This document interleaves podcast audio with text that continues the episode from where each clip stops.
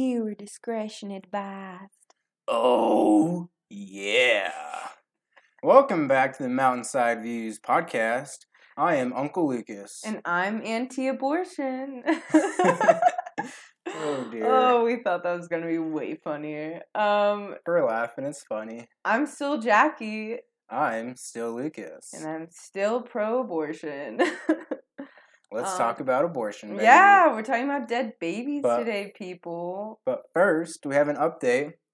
After our last released episode, the one about old people and Joe Biden, we put out a poll on Instagram asking if you were in favor or against a age cap on the presidency, and 88% of our Instagram followers were in favor of an age cap on the presidency. Thoughts on that, Jackie? Yeah, I think that it's sad that it was only 88%. And fun fact, only two people voted in the opposite direction of that, and I'd love to have a conversation as why. We know who you are. Yes, so. And you know who you are. We won't embarrass you by saying your name. Yeah, so let's just get started, people. You forgot about our free ad. Oh my god, yes! Lucas and I have decided to give a free ad every episode so that people can sponsor us. Get that ball rolling. But today's free ad goes out to Cayman Jack Cuban Mojitos. Thank you for hydrating us during today's episode. Thank you for being a knockoff of Captain Jack. Yum. They taste like margarita mix without any alcohol in it, so. Don't worry, folks. We'll get that real sponsor in here soon. Yeah. Until then. I know everyone's waiting. Ooh, when's it going to be? Yeah. All right, Lucas. Do you think that abortion should be legal? That is a too simple of a question, in my opinion. The topic's always pro-choice, pro-life. It's too complex, if you ask me. Because I see the moral aspect about it where people think it's murder, and I see the part where it's your body, you have a choice with that. So I think it should be legal, and it should also be illegal, and we can get into why that is in a little bit. And you're 100% pro-choice, right? Yes, I am 1000% pro-choice, but I do think that abortions should be taken case by case because every circumstance is different. Every mother, every values, every, household is different. So to just put a hard umbrella over every case is just redonkulous to me. But for the most part, Lucas and I share similar views with this, that at the end of the day, it is the women's body, their sexy body. Sex appeal. Sex appeal and Jack Neal. Cayman Jack. And Cayman Jack. All right, let's get into this. Enough singing. Okay, so I have looked at a lot of research on why people should be pro-abortion. Let's hear it. Okay, let's get started. So, as our audience knows, Lucas is very into economics, which makes his podcast even more interesting. But it was found that women who are denied abortions are more likely to become unemployed and to be on public welfare and to be below the poverty line and then end up being victims of domestic abuse. These women are getting their ass beat, Lucas. Do you even care? No. Do you care? 0%. Yeah. Seriously. But yeah, so University of California at San Francisco study found that the women who were turned away from abortion clinics were 3 times more likely to be below the poverty level, which, from a conservative standpoint, being against paying higher taxes, having a lot of people on welfare just isn't in the nation's best interest. So that's why me, as Lauren Boebert, thinks that abortion should be legal. Oh, could that happen? Could those words come out of her mouth? That'd be sick. It would be sick. But going off of what you're saying, I definitely see why that is in terms of being in poverty when you're denied an abortion. Because if you cannot afford to have a kid, you're not going to do very well in life. Kids can be very expensive. And if you're going to be having sex like that, you to be aware of the consequences. Right. Yeah, definitely. Also, my next point is fetuses are incapable of feeling pain when abortions are performed. Until when? Is that the whole time? Until at least the 26th week, which... interesting. There's a study that... In 2008, 1.2 million abortions occurred in the United States. 6.2% took place between 13 weeks and 15 weeks. 4% took place at 16 weeks or later, and then only 1.3% of abortions were performed at 21 weeks. That's a pretty small percentage. But, yeah, it's just crazy because there are... states that are in action to repeal Roe versus Wade, which is just like, dude, once it gets up to Supreme Court level, just chill out on it. I don't know, even though I'm saying that when there's so many other circumstances to that. But, yeah, I don't know. It's just like, why are you trying to go into the past on this? Like, it's already proved not to be morbid, but reaped so many benefits, you know, economic benefits. Speaking of... Anyone out there read Freakonomics? We're already going there? Okay. Yeah, let's do it. I was ready to discuss why I want to have it be legal and illegal, but we can backtrack later on okay. That. Let's do Freakonomics right now. All right. So, for those of you who have not read Freakonomics, it is a economics book written by an economics professor and scholar. And there is a chapter in it where it has a link between legalized abortion in the 1970s, the case you were just talking about was that... Roe versus Wade. Roe versus Wade, yes. And it links that legalized abortion in the 1970s to a drop in crime rates in the 1990s, which can make sense. And the chapter goes on to say it links that when you're denied an abortion, it creates a sense of unwantedness between the parent and the child. And a child that feels that they are unwanted is more likely to grow up when they're 18 to become criminals and do crimes of that nature, whether it's violent or nonviolent crimes. And that's why they are linking this from the 1970s to, or the legalized abortion in the 1970s to drop in crime rates in the 1990s. That's about 20 years age, 18, 21-year-olds, or they're no longer committing those crimes, so they're not born. Right. And how... Because they're dead. That tends to happen in abortion. Innocent lives ripped from a uterus. Something I do want to touch on, since now we're talking about Freakonomics, is...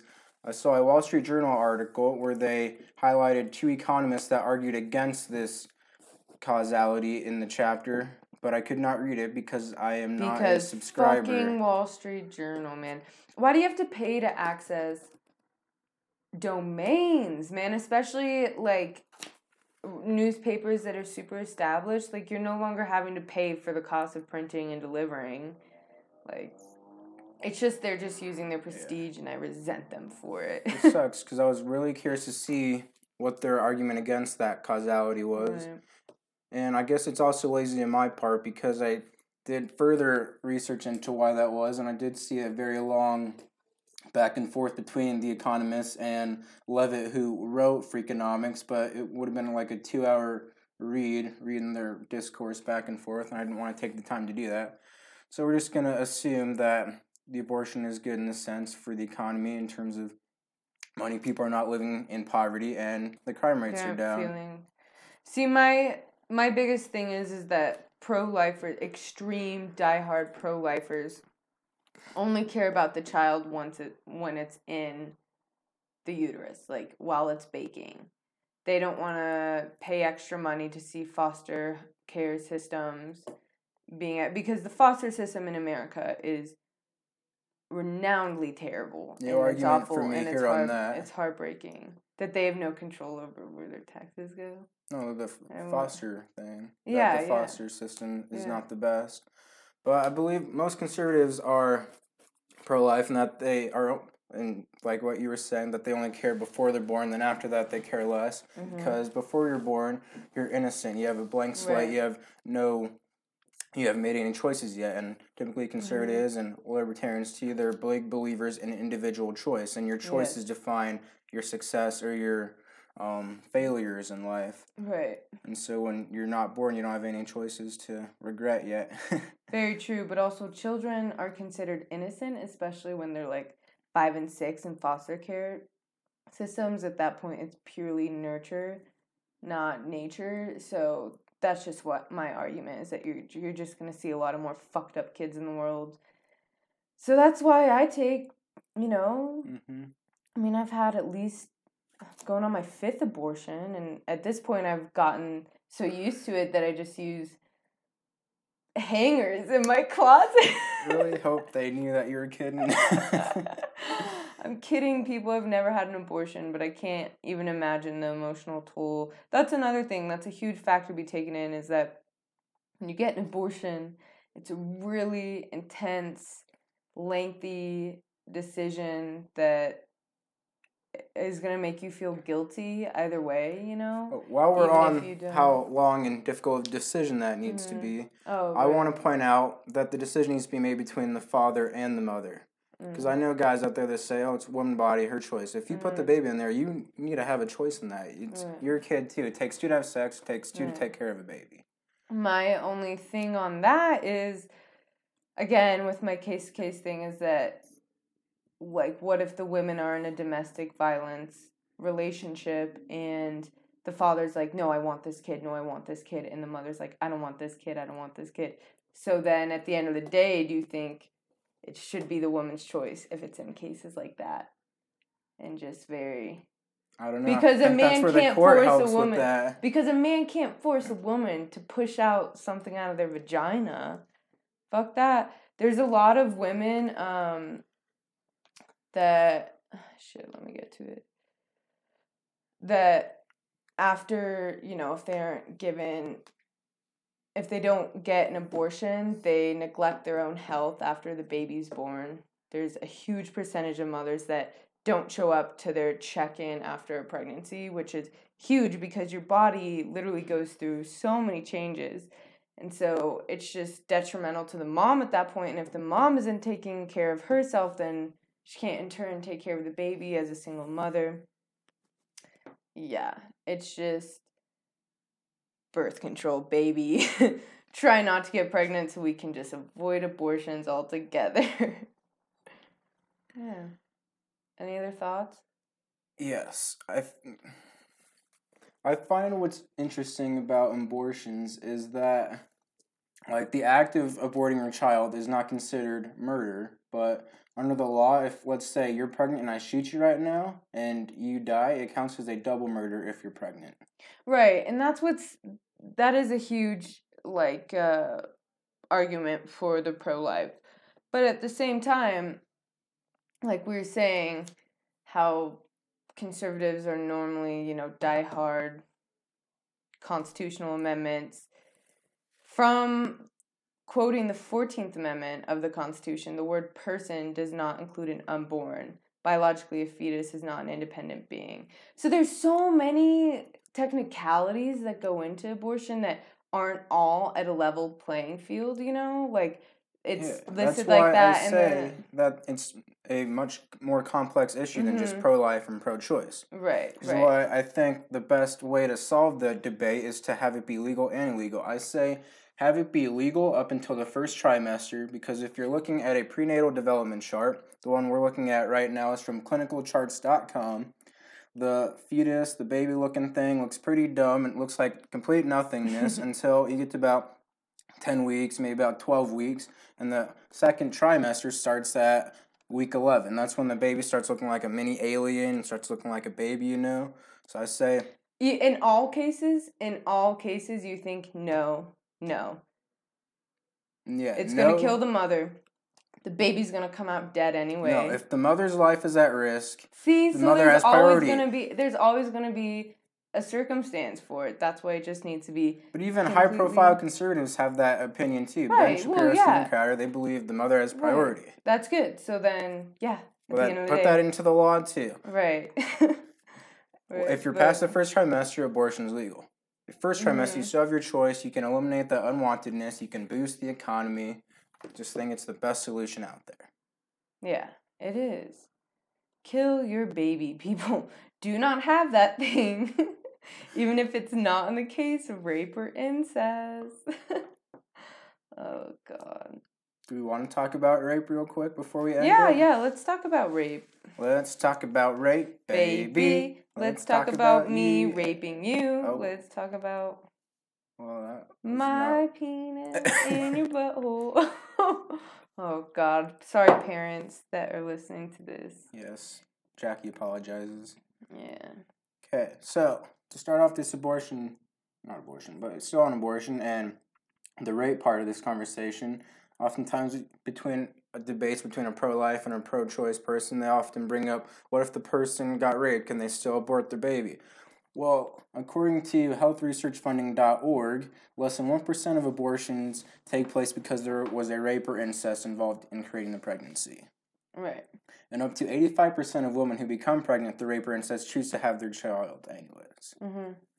Right, but it doesn't matter that that's the percentage. They should always be able to choose not to have their rapist child. But to involve 1%, that small outlier number involved in the creating of the law, 1%, Lucas, of there's 1.23 million abortions that are done in the U.S. a year. And that was from 2018, so not like, I don't have the information on the other ones. But 1% is still 15,600 women. That's a fuck ton of women that you're just going to be like, nope, that's still such a minority that we're not going to take that into account.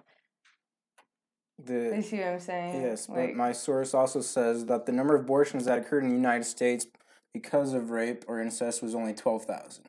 Okay, well, then that's good, but I'm going to double-check the year on that, but it's still a very small number. If you're going to let small numbers like that dictate policy, you're not making policy. Well, it should always, I just don't understand why it just can't be an open option for those women to feel comfortable in their decision, because at that point, if you take that away from them, you're forcing those women to have a fucking child, and men are just never going to get that. How fucking terrible that is. Or even if you did put them up for adoption, put them in the foster care. Taking 9 months to incubate a child, to grow an entire nervous system, entire brain, entire form and attachment to a living being, and then just give it away for adoption because, of course, like, if that abortion law doesn't permit you to, you know, Okay. No, man, so I went back to the source. I think it's from the same year that you were just reading, because it also cites 1.2 million abortions every year. Oh, so it's probably the same. That's still 12,000 women, though. You're right. A policy should account for that when it comes down to giving birth to a child. Plus, it just helps with population control, honestly. Shout out China on that one. Yeah, shout out China. We were just talking about how sad China is right now. Yeah, that's a talk for a different episode. Very true. So I guess the answer to this whole abortion is pretty simple then. Yeah. You legalize abortions for the first trimester. It's illegal after that, but it also has the option for rape victims there. So what about incest? You want a bunch of inbred retards? Oh, sorry, I didn't mean to. Isn't incest illegal? The hard R. What? Is incest even legal? No, that's what I'm saying. It should be in cases of both rape and in case. But in any case, because what about a domestic violence situation? That's what I'm saying. Okay. That's way more complex.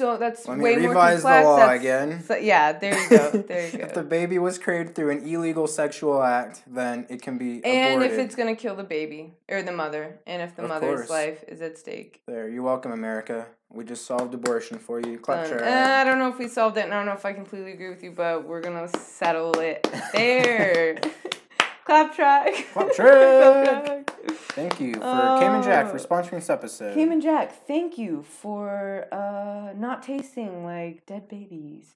I don't even know if I can say this, but I think I can because this is just on Spotify. How a lot of conspiracy theorists are like, there's aborted fetus DNA in the vaccines. Girlfriend, there's aborted fetus DNA in every McDonald's hamburger you eat. Okay. think it's time to hit that stop button.